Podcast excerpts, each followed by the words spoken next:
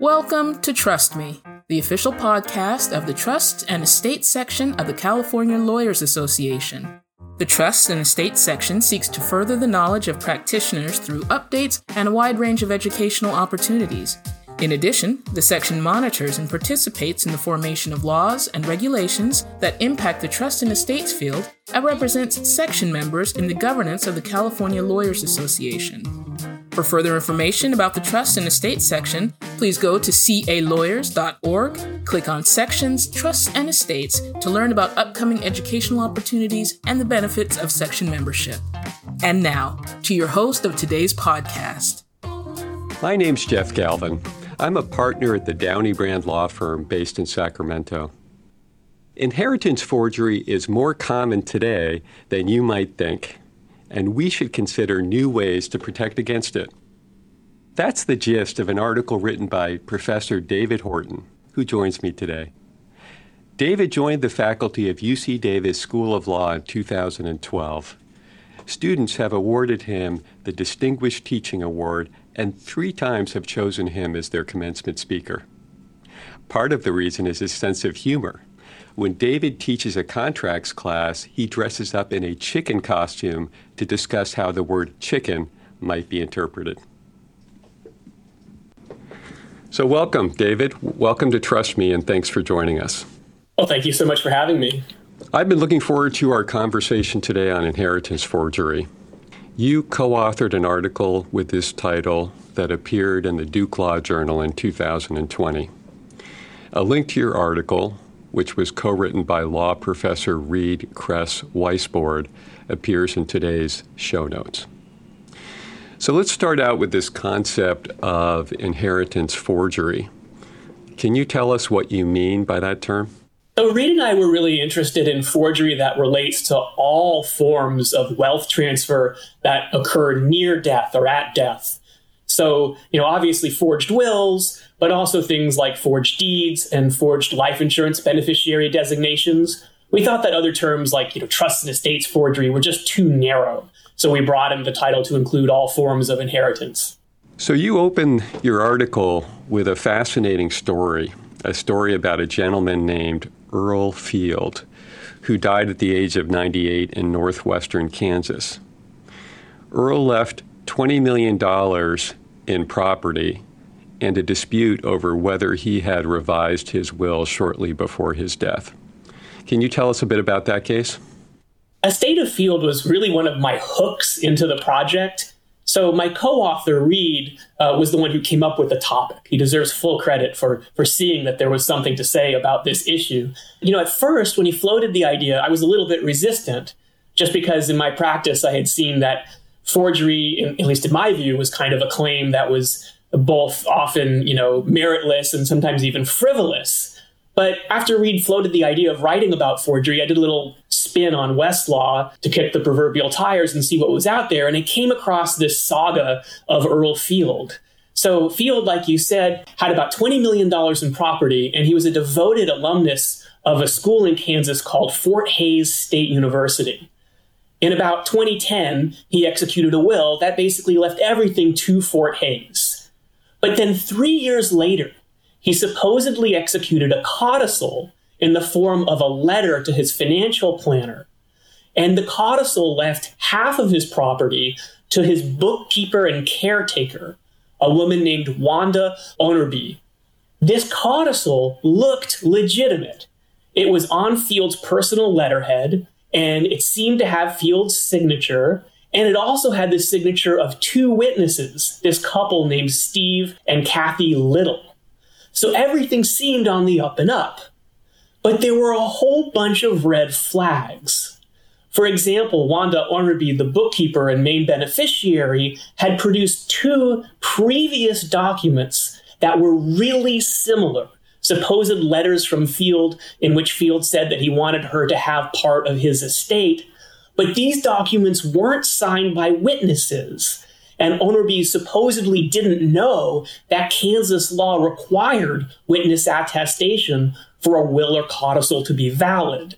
And it was only after she learned what the law required, that she supposedly uncovered this final codicil that Field had executed that actually had the signatures of two witnesses. Then there were the witnesses themselves.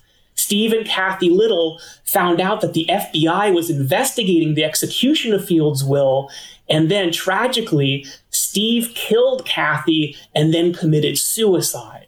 So the witnesses to the codicil were involved in a murder suicide, which was a huge uh, fluorescent red flag. Finally, the breakthrough in the case came when investigators discovered two previous drafts of the supposed codicil in a paper shredder near Oborny's desk at her workplace. One of them was actually in her handwriting. It was like a preliminary draft of what she later claimed was Field's codicil. So it was pretty clear that she was the architect of and had created the entire thing. It was just a sham. And for our listeners who might be unfamiliar with the terminology, a codicil is an amendment to a will. So in this case, Earl Field had created a will and then supposedly had amended it with a codicil within a few weeks of his passing. And I believe that the codicil was directed not to his estate planner, but to his attorney. At the time, he had an estate worth about $20 million. In the original will, he had left almost all of his estate to Fort Hays State University. And in the codicil, Fort Hays State University would have ended up with only one quarter of his estate. Another quarter would have gone to the attorney who had drafted the original will, and 50% would have gone to Wanda Oborny. Yeah, I think I think it demonstrates that you've done your homework and you know the case better than I do at this point. well, so there's an interesting postscript. Your article, I believe, was written in about 2019, and the postscript on the case is that there was a trial, a lengthy nine day trial in Kansas State Court. The judge found that the codicil was invalid, and that ruling was affirmed on appeal. So Wanda Oborny got nothing as a result of this episode. What did end up happening is in 2019, she pled guilty to a mail fraud charge prosecuted by the U.S. Attorney in Kansas, and she received a sentence of 12 months of supervised probation. Plus, she agreed to pay $100 a month for 12 months to the university. Interesting that in a case where she apparently engaged in some sort of forgery in an effort to obtain $10 million, she ended up with 12 months of supervised probation. David, you explain in your article that estate related forgery was once a major concern, but now barely registers on the policymaking radar. So let's break that down a bit.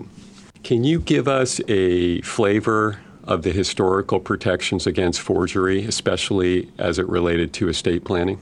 So the slap on the wrist that you described Wanda Oborny receiving would have been absolutely unrecognizable uh, in previous centuries. So trying to pass off a forged instrument, which is known by the archaic name, quote, uttering a forgery, was once like a very serious crime. For example, Roman law declared that if you had tried to forge a will, you would be, quote, deported to an island. Now, I should probably add an asterisk here. Over the last year, being deported to an island was probably preferable, at least to my experience of being quarantined in a house with three school age children. But nevertheless, during you know the Roman era, that was a pretty serious punishment. Uh, in England in the 18th century, if you tried to forge a testamentary instrument, you could be hung. And in fact, five people were hung between 1741 and 1773 for trying to probate an inauthentic will. So the criminal law created these really draconian sanctions against forgery, especially in inheritance forgery. And of course, many civil law rules are, were also animated by the same goal. Probably the most prominent civil law rule that tries to deter forgery is the Wills Act, which requires wills to comply with certain formalities, such as being signed by the testator and then usually signed by two witnesses who are present at the same time when they saw the testator sign the will or acknowledge a signature. That kind of elaborate rite of engaging in testation is designed in part to ensure that wills are genuine. So, if forgery was a big concern historically, How did it become marginalized over time? That's a great question. And I don't have a clear answer. All I can tell you from the research I've done is this.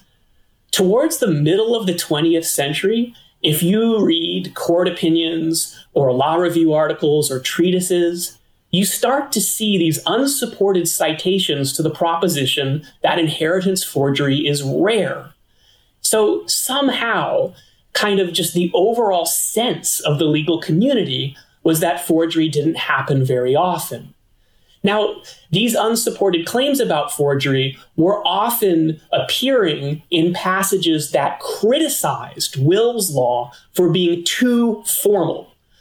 They criticized the Wills Act, and, you know, for understandable reasons, for imposing these bright line rules that invalidated would be wills, even if there was abundant evidence that the testator intended a document to be effective. You have all these heartbreaking cases where a witness like steps out of the room at the wrong time or looks away when the testator puts pen to paper and a court says, I have no doubt that this document was supposed to be a will, but I'm constrained by the Wills Act to find that it's not enforceable. And I think there was so much attention focused on reforming what was perceived to be this extravagant formalism in wills law that the purposes of the Wills Act, including deterring forgery, got thrown under the bus without a lot of serious, you know, consideration about whether they served social value. So the best I can say is that forgery was simply a casualty of the movement to relax the formalities of the Wills Act. Well, that makes some sense, right? You want to honor the intent of the settlor, and it's a shame to see someone's clear wishes disregarded because of a technicality, right? Absolutely. Well, so having focused my litigation practice over the past dozen or so years on trust and estate disputes, I very often hear from potential clients who claim that signatures are forged. They talk to me about signatures looking shaky or loops not lining up. And I initially approached those kinds of claims skeptically. Maybe there was a forgery, but perhaps it's just wishful thinking by someone who hopes to inherit. And you offered comments along the same lines about where you were when you started to prepare this article. You write that the ancient scam of will forgery remains a serious problem. What evidence did you find that led to that conclusion? I really came at this issue from the same same angle that you did. I, I, really thought of forgery as a loser of a claim that was usually asserted by like the creepy pro se litigant, because to you know, make an undue influence or incapacity challenge, you really need evidence. You need to be able to tell a story. There needs to be doctors' reports, and uh, you need to point to someone who has, you know, access to the testator and can, you know, exert their will to the point that it becomes a, a substitute for the testator's will. Uh, those are, you know, complex claims to plead, but anybody can just say that a document isn't what it purports to be. So when Reid came to me with a topic, I thought, I don't think there's going to be a lot of there there. But the more I looked into it, what I was really startled by was not just the number of times that forgery surfaces in reported appellate opinions, but the number of times those opinions affirm trial court decisions invalidating a document for forgery. I completely expected forgery to be uh, in the case reports what I thought it was when I was practicing. You know, Hail Mary. But it didn't seem to be that. If you look at the cases, you can see both that forgery is more common than people like I previously thought, and also, you know, it actually seems to be a claim with much more merit than I thought it did have. So you talked about finding these cases relating to forgery, and let's focus on will forgery in particular. What sorts of common threads emerge there? Another one of my expectations going in was that forgery cases were going to be pretty simple. Um, you know, in the abstract, it seems like an easy issue to adjudicate, but actually, the opposite is true. So, one of the things that we saw was that a surprising number of cases involving forged wills involved wills that weren't just signed by witnesses, but had also been notarized. And one of the things that's so striking about that is that, uh, at least to my knowledge, no state actually requires wills to be notarized as part of the execution process. So these forgers had gone to this additional step obtaining this additional badge of authenticity but it turned out that you know the wills that they were offering were not genuine that really undercut my faith in notarization which is often i think relied on as you know concrete proof of authenticity but at least in the cases we reviewed it was anything but another thing that courts really struggle with is that for forgery if you are the proponent of a will you need to prove, or at least allege, that the testator signed it as part of your prima facie case of validating the will. But if you're a contestant, you need to show that the testator did not actually sign the will. So you've got this issue, which is whether the testator signed the will, that is simultaneously part of the proponent's burden to prove due execution and the contestant's burden to overturn the will. So courts have really sort of struggled with how to define and allocate the burden of proof. Forgery cases also boil down sometimes to a battle of experts. In fact, usually that is what makes or breaks a case. So they rely on the forensic science of handwriting authentication, but handwriting experts are notoriously unreliable. Studies show that they often cannot identify a genuine signature and distinguish it from a forgery, that the success rate in some studies is as low as 36%. You know, you've got this inherently suspect science that really is what makes or breaks cases. And then finally, another thing that comes up is that it can be very expensive to litigate this issue, that the cases are long and protracted. So if you go back to the estate of field case that we were talking about at the beginning of this podcast, you know, in hindsight, the will that Wanda uh, Oborny offered for probate seems like an obvious forgery, but the trial uh, took something like nine days uh, and Oborny incurred a million dollars in attorney's fees. And in fact, the trial court awarded her her attorney's fees under a state statute that allows contestants to recover their fees if they bring a claim in good faith. So you've got this really complex, expensive issue to adjudicate, and you basically have all kinds of difficulties resolving a legal issue that, at least previously, I had thought was very cut and dry. In Oborny's case, I think that the trial court awarded her a million dollars or so in legal fees, and the appellate court reversed it. Yeah, that's right. If you add the $1 million in fees that she spent, I'm sure that the university spent probably at least that amount as well. So a couple of million dollars spent litigating a case over a one page codicil to a will. That's a lot of money. The other thought I have on handwriting examiners is that, in my experience, it's a lot like litigating an undue influence case where you might have medical experts who are testifying about someone's vulnerability to undue influence. We have an adversarial system. So the expert hired by one side says that a document is genuine.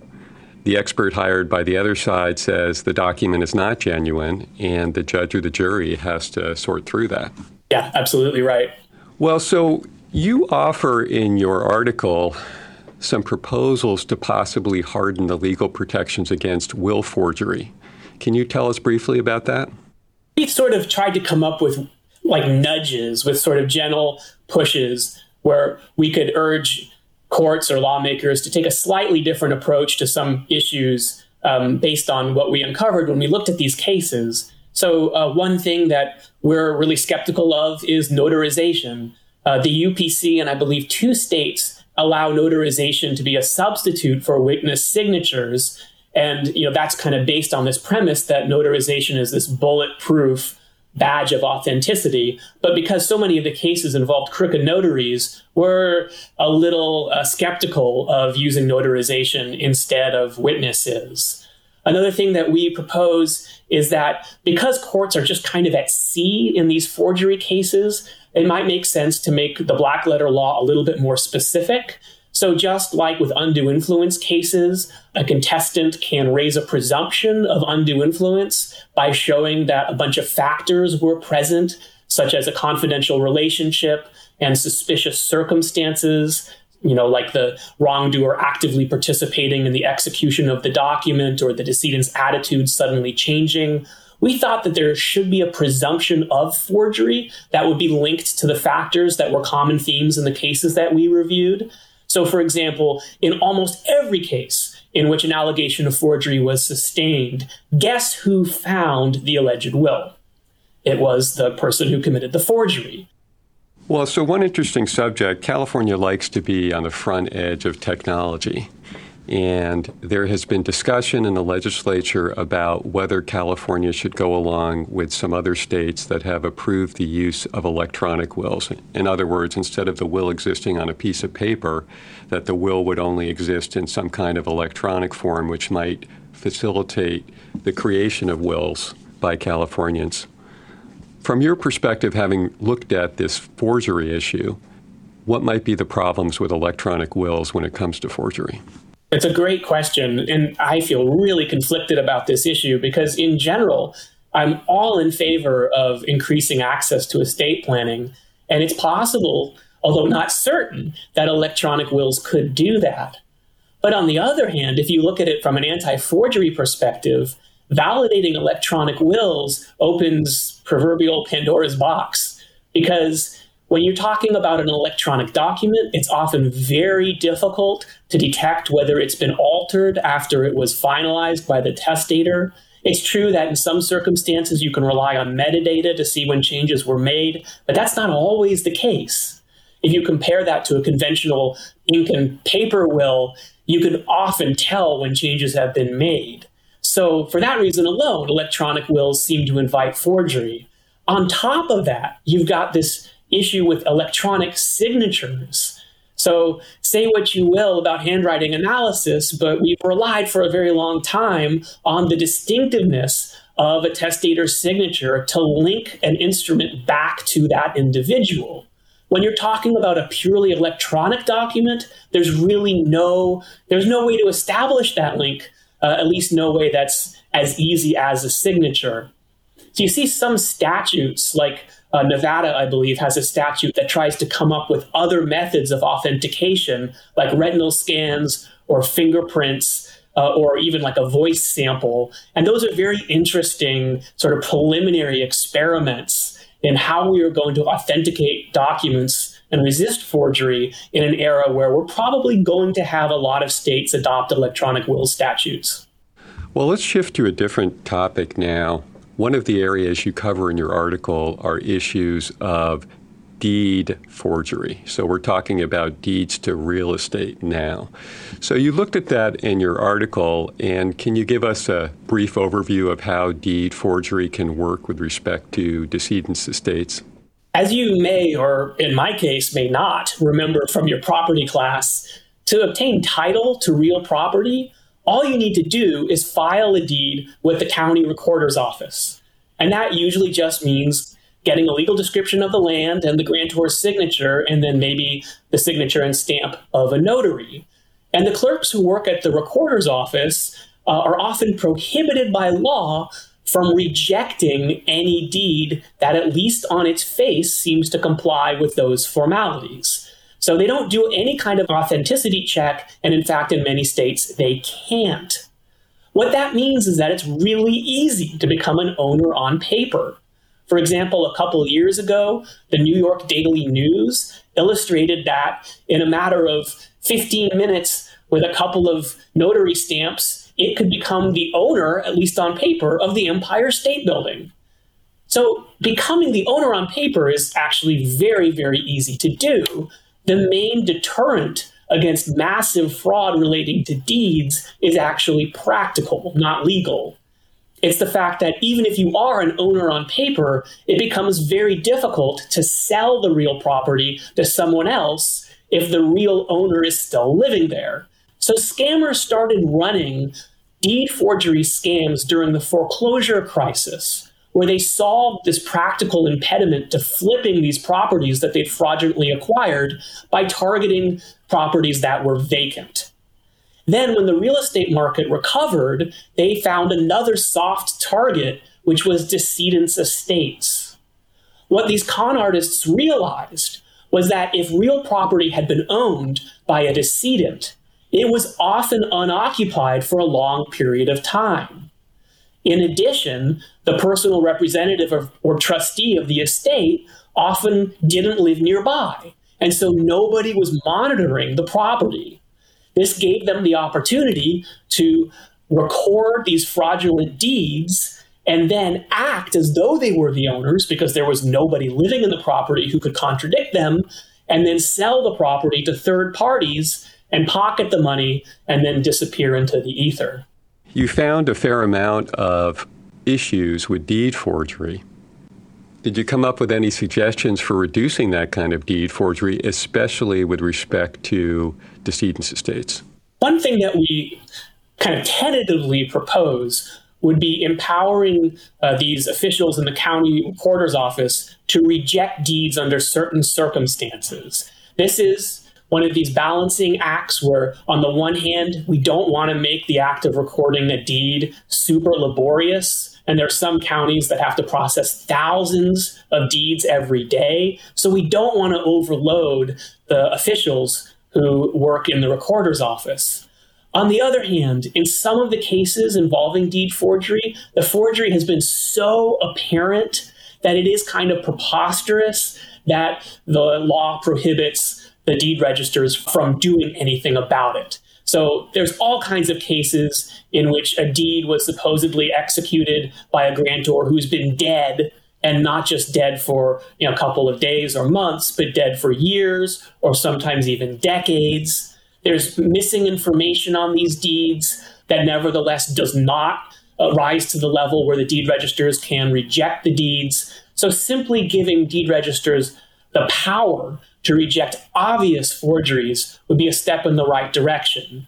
Let's touch on just one more issue here, which is this question of a particular type of deed, the revocable transfer on death deed. Here in California, our state's allowed this type of deed since 2016. And there was a 2019 study by the California Law Revision Commission that found no evidence that transfer on death deeds are more prone to financial abuse than any other kind of instrument that can be used to transfer title to real property. Nonetheless, Senate Bill 315, now pending in the legislature, would amend California law to require that transfer on death deeds be signed by two witnesses in addition to being notarized. Is it common for estate planning documents to require both notarization and witnessing?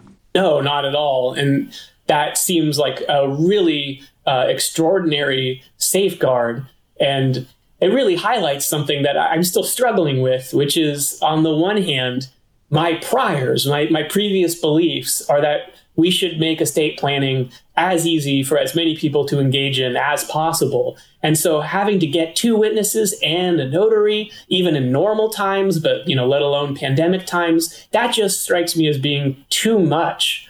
On the other hand, after writing this article about inheritance forgery, I've got, you know, a, a, little figure sitting on my opposite shoulder telling me opposite things, telling me that it can be really good uh, to have extra layers of protection against instruments where there is a track record of abuse. So maybe the best answer in terms of whether or not this uh, proposal is, is a good idea is whether or not there is, in fact, a track record of abuse with transfer on death deeds. And if the California Law Revision Commission finds that there has been no such track record in California, then you know maybe we don't need to take this additional step of having notarization and witnesses.